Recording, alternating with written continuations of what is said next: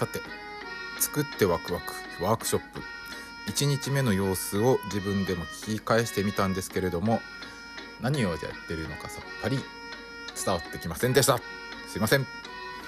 えーとまあ2日目もそんな感じでね多分伝わらないとは思うんですけれども、えー、配信をしてみたいと思います。と、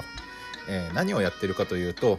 え、さつまいもの苗を作るためにまずはえー、踏みどこ音章を作ってみようということをやっていて、えー、1日目はまずは枠を作ってから、えー、まあ、台風枠と同じような感じでね、え板を3枚買ってきてそのうちの1枚を半分にして長方形の枠を作って、えそれから、え今後の予定として、え落ち葉を集めてぬかを集めて落ち葉の層とぬかの層を、え作りながら、えー、ふみふみしながら、えー、発酵を促していってその発酵したところで出てくる発酵熱を用いて、えー、加温をして、えー、作物の苗を育ててみましょうということをやってるんですけれどもはい。うん。まあそれだけなんですけどね。それに結構時間をかけてますということです。では2日目の様子を、えー、お楽しみください。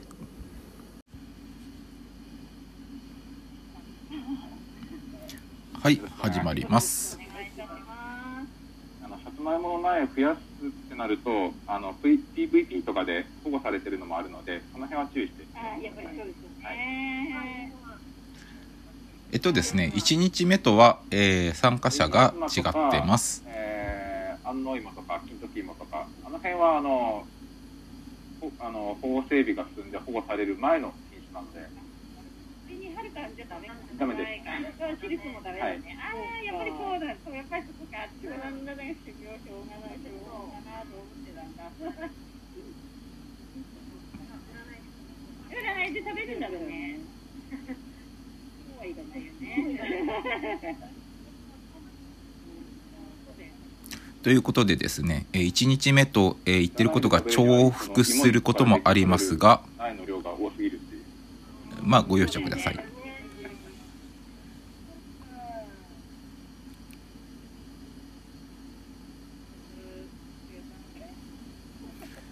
今回はある程度、えー、さつまいもを、えー、栽培していらっしゃる方々が多かったので、えー、なんていうかこういう説明から入ってますと。この後ちょっと自己紹介が入るとは思うんですがちゃんと音声を拾えてるかどうか。あの量がある方があの長持ちするので温度が。台風枠のこの高さ必要かって言われてます。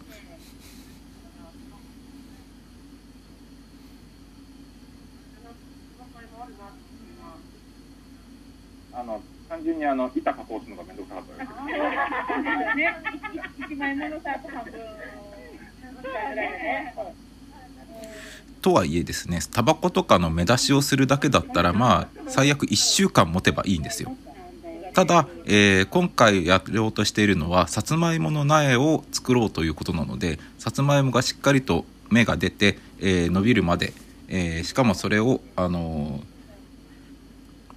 植え付ける適齢の時期に、えー、作んなきゃいけないってなると、えー、1月ぐらいは持ってもらわないと困るんですよ温度が。なのでこの量が必要になってきますということを、まあ、言えばよかったなって今思ってます。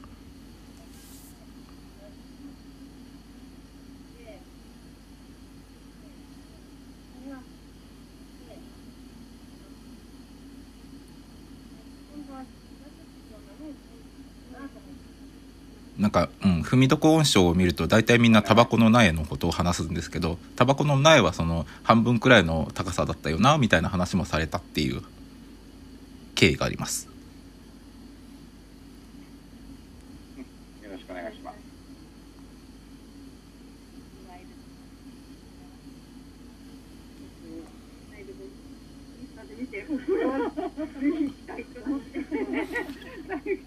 1日目の様子を岡本さんが Facebook 等々 Instagram とかで配信してくれたのを見て参加してくれた人が結構いました、えー、市内で農家やってる関大輔です。よろしくお願いします。えっ、ー、と小学校の近くですね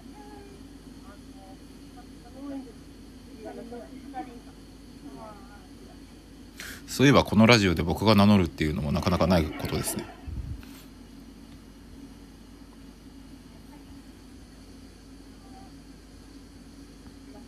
よろしくお願いします。あえっ、とこの様子を、えー、ポッドキャストで流そうと思ってるんですけどはい前回と同じあの注意喚起ですね。あの今回も特に問題とする人はいませんでしたのでこのまま流します。多分あの今この首にかけてるので録音してるのであのだいぶあの皆さんの声が小さくなると思うんですけど。はいお願いします。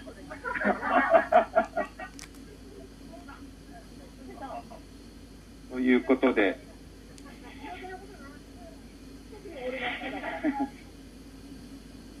えっと要はあの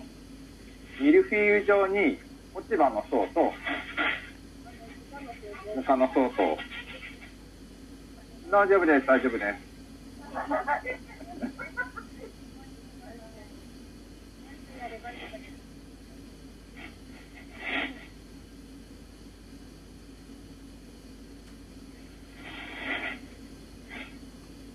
えっ、と今、えー落ち葉を枠の中にわさわさと、えー詰め込んでる状態ですね。まずは。星さんからも写真撮っとけって言われたのに。前回すっかり忘れてた。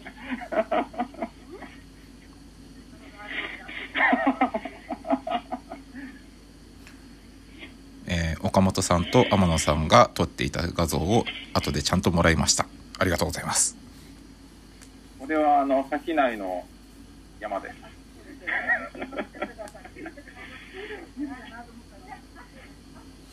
えー借りてる借りてる家の裏の山ですね。南斜面なので雪が溶けるのが早いんですよ。落ち葉を集めた場所の話です。はい。うーん、でも、なんだかんだ水呼んじゃうと思うので、湿気とかで。秋のうちにもう落ち葉を集めといた方がいいんじゃないかっていうのはその通りなんですけど、えーぬかと一緒に、えーミルフィーユ状というかもう積んでしまうとですね発酵が進んでしまって腐葉土とかしてしまうんですよね。欲しいのは腐葉土ではなくて今回の場合は、えー発酵熱なのでやっぱり、あのー別々に取っておくというか、えーぬかも結構劣化しますので、えーぬかはその使う時に集めた方がいいと思います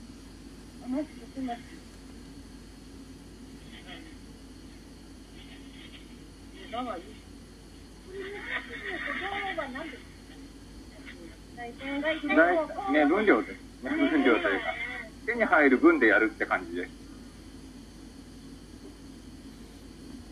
まあどれくらい必要になるかっていうのは細かく知りたい人はいると思うんですが本当に適当です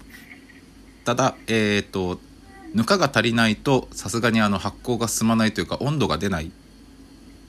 えー発酵し始めが遅くなるとかいろいろありますので、えー大いに越したことはないです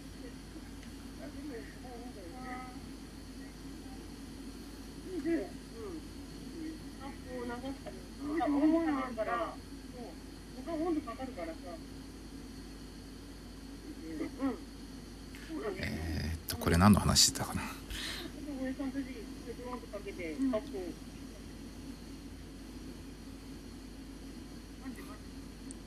でこの後、もう一回、落ち葉巻いて、で、そこから踏んでいきます。はい。そうそうそうそうそう。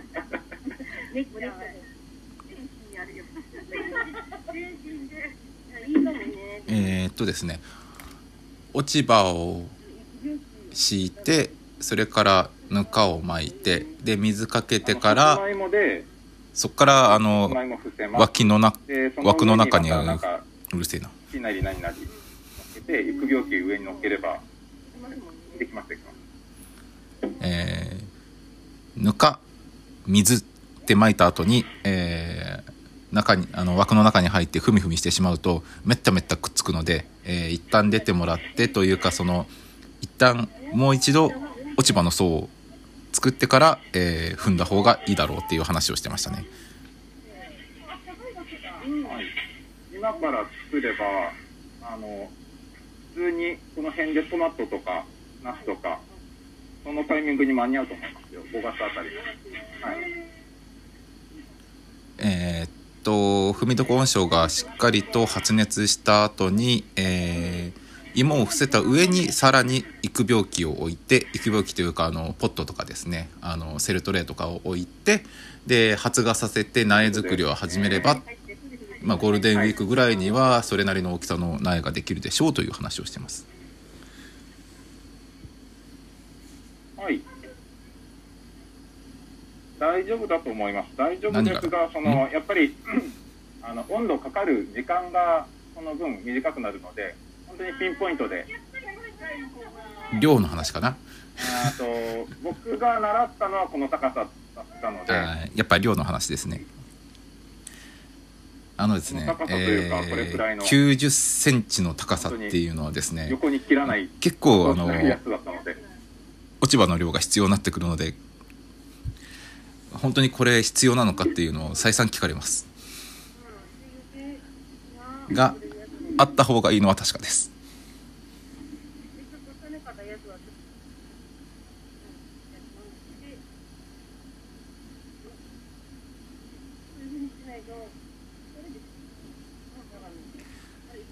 えー、前回もこんな感じで、えー、副音声をつけていったんですけどねあの何の話してるんだったかなっていうのを思い出しながらやるので、うん、あの沈黙の時間に何の話してるんだっけってこう思い出しながらこう、えー、何の話しようっていうのを考えてると沈黙が重なるっていうこれ良くないんですよね本当に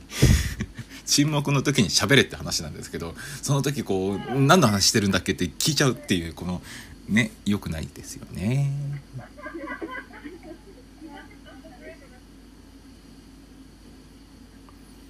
前回と違ってあの元気なおばちゃんたちなので笑い声はよく聞こえます。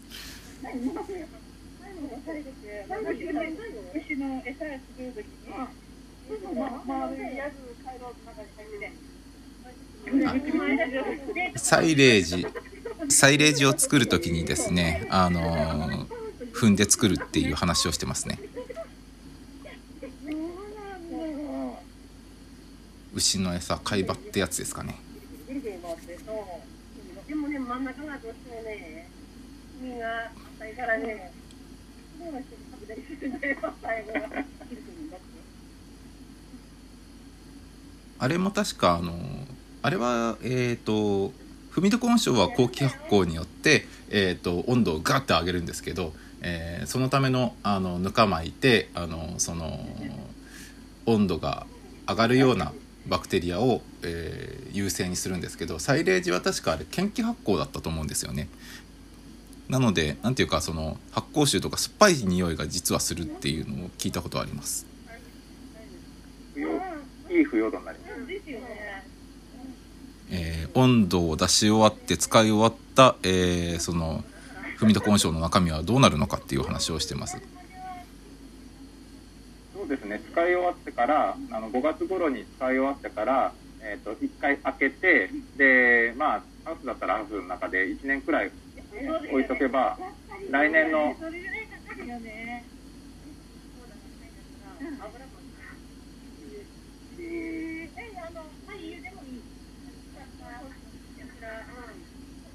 発酵を促すために油をまいて油っていうかその、えー、食用油ですね。をまいて、えーと、発酵を促すっていう話をしてますけど。まあそれをやりすぎると今度あの腐りかねないのでそれこそその天地返しというかあの切り返しをしっかりしないと切り返しとかしっかりしてあの発酵をきちんと促進させてあげないと、うん、傷む可能性があるので次の層に行きましょうか。おはようございます。えー、ここで CCCA のおじいちゃんがお一人いらっしゃいましたね。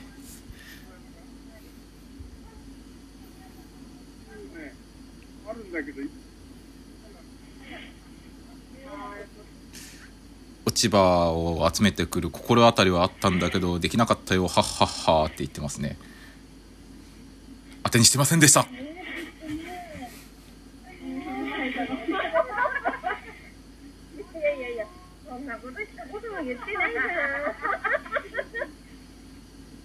えっとですね、えー、90センチの高さをまたいで中に入るっていうのが大変大変なのであのコンテナを裏返して踏み台にしてたんですけどまあ10年前に買ったやつなんでまあ劣化してるんですよ。なので踏み抜いてしまってあははははっていう話題になってました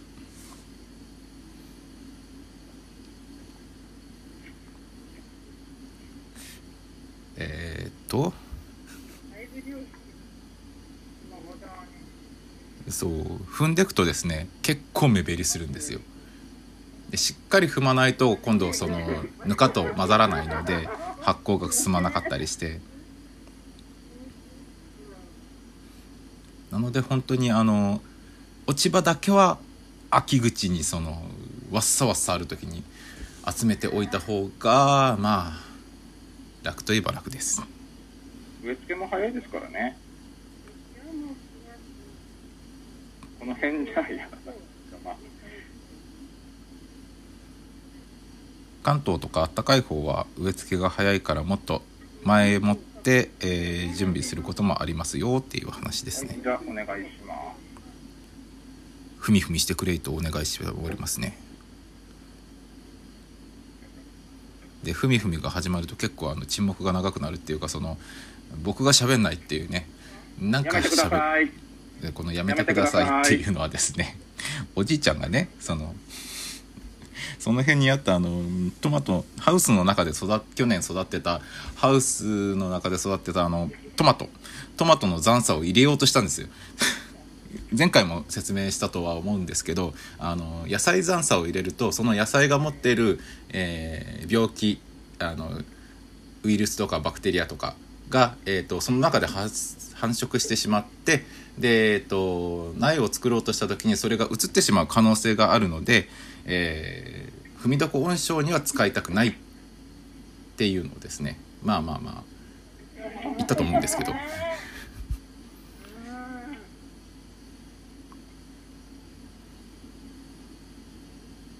なのでですね本来であればそのハウスの中にあったその残差っていうかその枯れた茎ですよね。それも取り払っておきたいんですけど外に出したいんですけど何せあのまあ、自分のとこ入れないでくださいよ。おじいちゃん制御効かないんで注意ばっかりしますけど。えー、で自分の、まあ、ハウスじゃないのであの勝手にあの外にあの放り出すわけにもいかずっていうね。まあ。あ。踏み抜いたのはこのタイミングでした。10年前10年前のやつなのでだいぶ。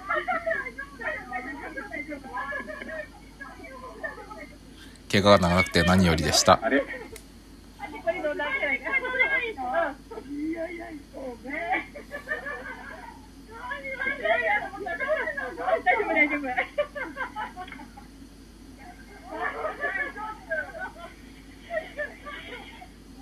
というか僕ね僕ねこの時怪我の心配しましょうよって話なんですけどね。お怪我ありませんか？みたいなことで一言言えればね気の利く人だったんだけど。別に引いても大丈夫です。何を？え？引く？あ引く。えー、っとねえー、っと今回はえー、っと地面の上に直接、えー、枠を置いてで踏み床温床を積み始めたんですけど、えー、まず防草シートとか、えー、ビニールシートとかそういうのを敷いてからやってもいいかっていう話で敷いてもいいですっていう話をしました。まあ片付けの話をするのであれば敷いた方がまあ楽は楽ですはい。じゃあ出てもらって。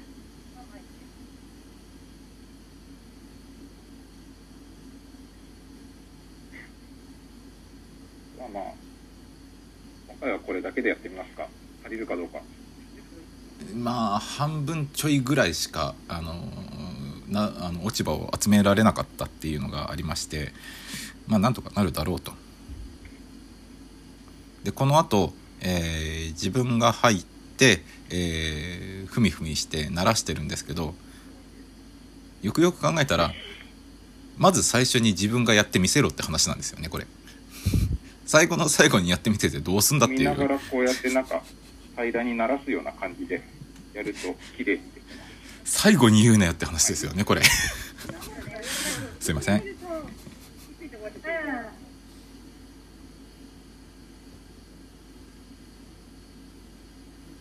あのね本当人にやらせる気満々でね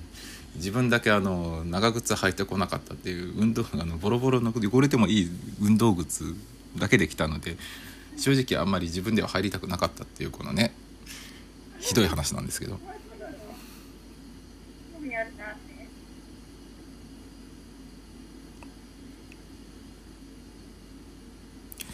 それでですねえー、えー、放送事故級の沈黙を続けますがえっ、と今何をしてるかというと僕が一人で踏んでる状態なんですけど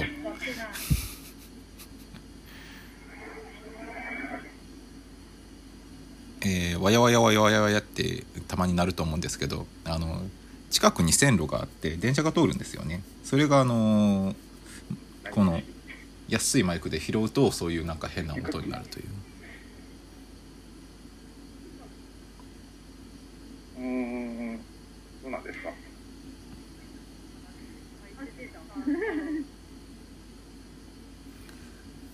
でまあ、えー、最後に、えー、ハウスの、えー、中にあったあの稲わらっぽいやつをですね、えー、上に乗っけて保温のために上に乗っけましたとでその後あのビニールですよね、えー、でとりあえずこの落ち葉集めるために使ったビニール袋を上に敷いておきましたけど、はい、後でしっかりと,、えーと、1週間くらい1週間じゃないな。3日くらい様子見て温度が上がってれば、まあ、成功。温度が上がってなかったらあの、まあ、作り直しとは言わないですけどぬかもちょっと多めに入れるとかあとはその手に入るようだったら生の鶏粉とか混ぜてもっと、はい、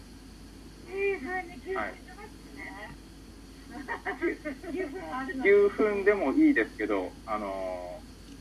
なんていうか、起爆剤というか、着火剤として、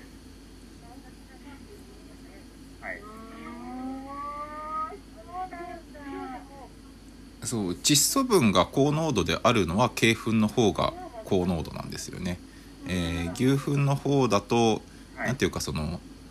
消化がきちんとしてるので、えー、その栄養分をしっかりこう絞り取られてる状態なんですよね。まあそもそもあの餌がね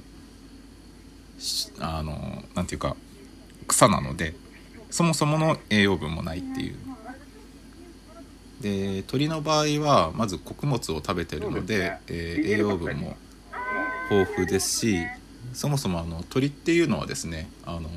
なんていうか構造上体をとにかく軽くしないといけないっていう制約があるので、まあ、飛ぶとかももともとは鶏は飛べないあんまり飛べないですけどもともとは飛ぶための体作りなのであの余計な重さを、えー、排除しなきゃいけないのであの長いこと、えー、胃の中に体の中に食べ物を蓄積しておくっていう余裕がないんですよね。なので消化もそこそこにえー、排泄するっていうことになるんですけどなのであの何て言うかその尿と糞を分けないんですよ鳥は。分けないでどうするかっていうとその哺乳類であればあの尿素尿アンモニアはそのこう体に害のないような形、まあ、尿素にして、えー、尿の方に出すっていうことをしてるんですけどまあ、アンモニアっていうのは窒素の塊みたいなもので窒素をちょっと窒素の塊をちょっと、えー、変化させて、えー、害のないようにして外に出すような、えー、仕組みがあるんですけど鳥の場合そういうことをしてると、あのまあ、そんなことをしてる場合じゃなくてもうすぐに外に出したいので、えー、もうそのアンモニアのアンモニアの塊じゃなくて何だったかな。とにかくですね、えー、人で人というか哺乳類であれば尿にするようなものを鳥はあの糞と一緒に白い塊で出すんですよね。それがあのもう高濃度の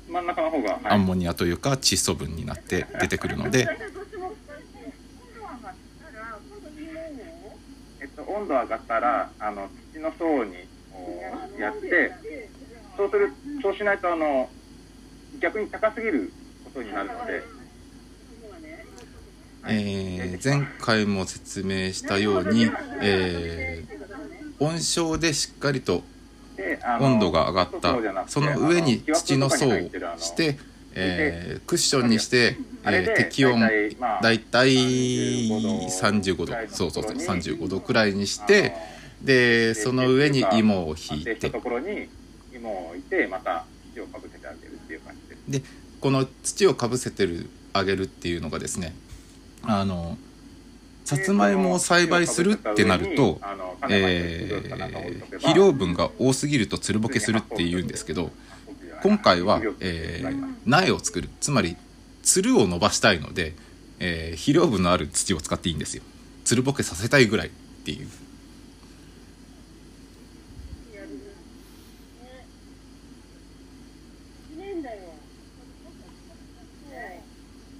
巻いてもさ、なかなか出てこないんだよ。開けっぱなしだから、できれば避けるんだけどさ。やったらまた帰るの。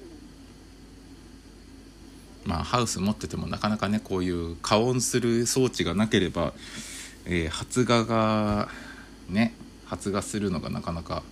時間がかかるっていうもんなんですけど時間をかけてしまうと今度はあの水分に当たってるのであの種が腐っちゃうっていうこともあるのでね。あのなんか月1のレクリエーションかなんかやるときにまずはその天気返しからみんな始めましょうみたいな感じのそういうなんか集まりの催しにも使いますし。落ち葉堆肥っていうのはいろいろ使えるんですよ。そのなんていうかその装置としてね。人を集める装置としては今の時代かなり有用なものだと思っております。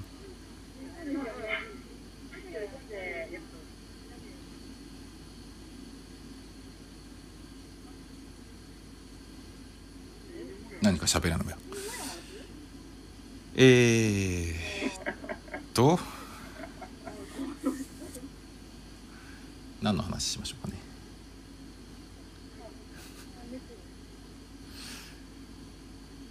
あのー、えー、ダメだ。何も思いつかない。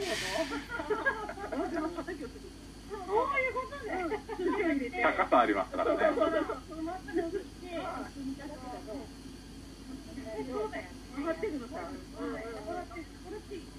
なんかごぼうを育てたらいいんじゃないかっていう話をしてるんですけどごぼうも結構育つっていうかその生育期間長いのでうん堆肥作るっていうのの踏み床温床の後にそのその土を腐葉土として使うっていうのと若干トレードオフになる気がするんですけどまあやりたいなら、うん、やれないことはないと思います。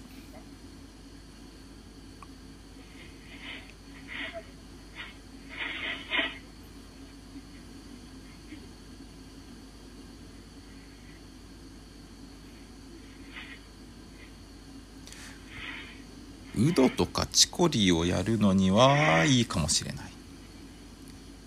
その上にかぶせるビニールをあの光を遮断するようなものに切り替えてっていう。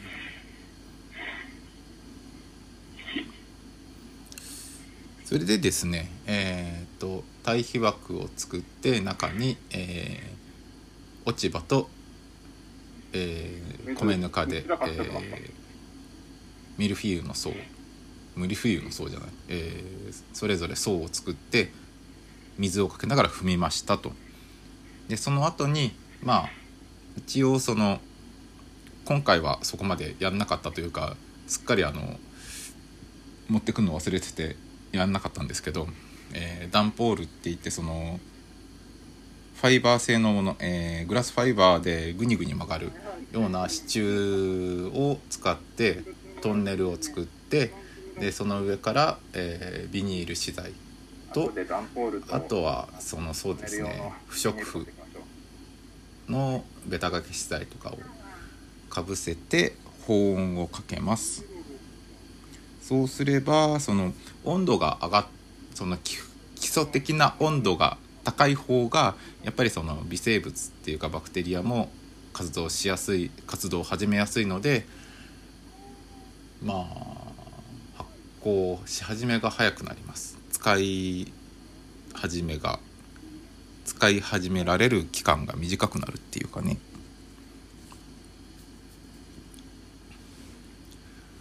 そういうこともありますのでその辺をまた後日後日というか明日にでもやります。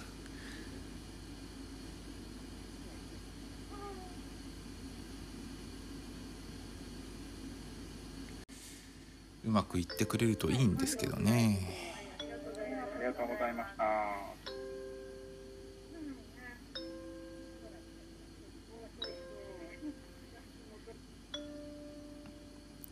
ということで2日目の、えーと、様子を聞いていただきましたが相変わらずこれん伝わらないと思うんですよね。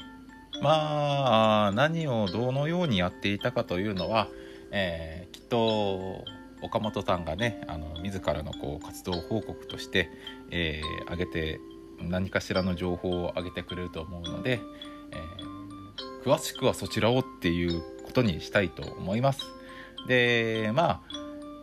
あうん今後、えー、働く園働くの方でも、えー、似たようなことができれば楽しそうだなとは思っておりますのでその際、えー、まあ興味があればですね一緒にやってみたいと思います。ということで、えー、今回もわけのわからない放送をですね最後まで聞いていただきまして本当にありがとうございました。皆様まだまだ寒い日が続きますがお体にはお気をつけてご自愛くださいませとそれではごきげんよう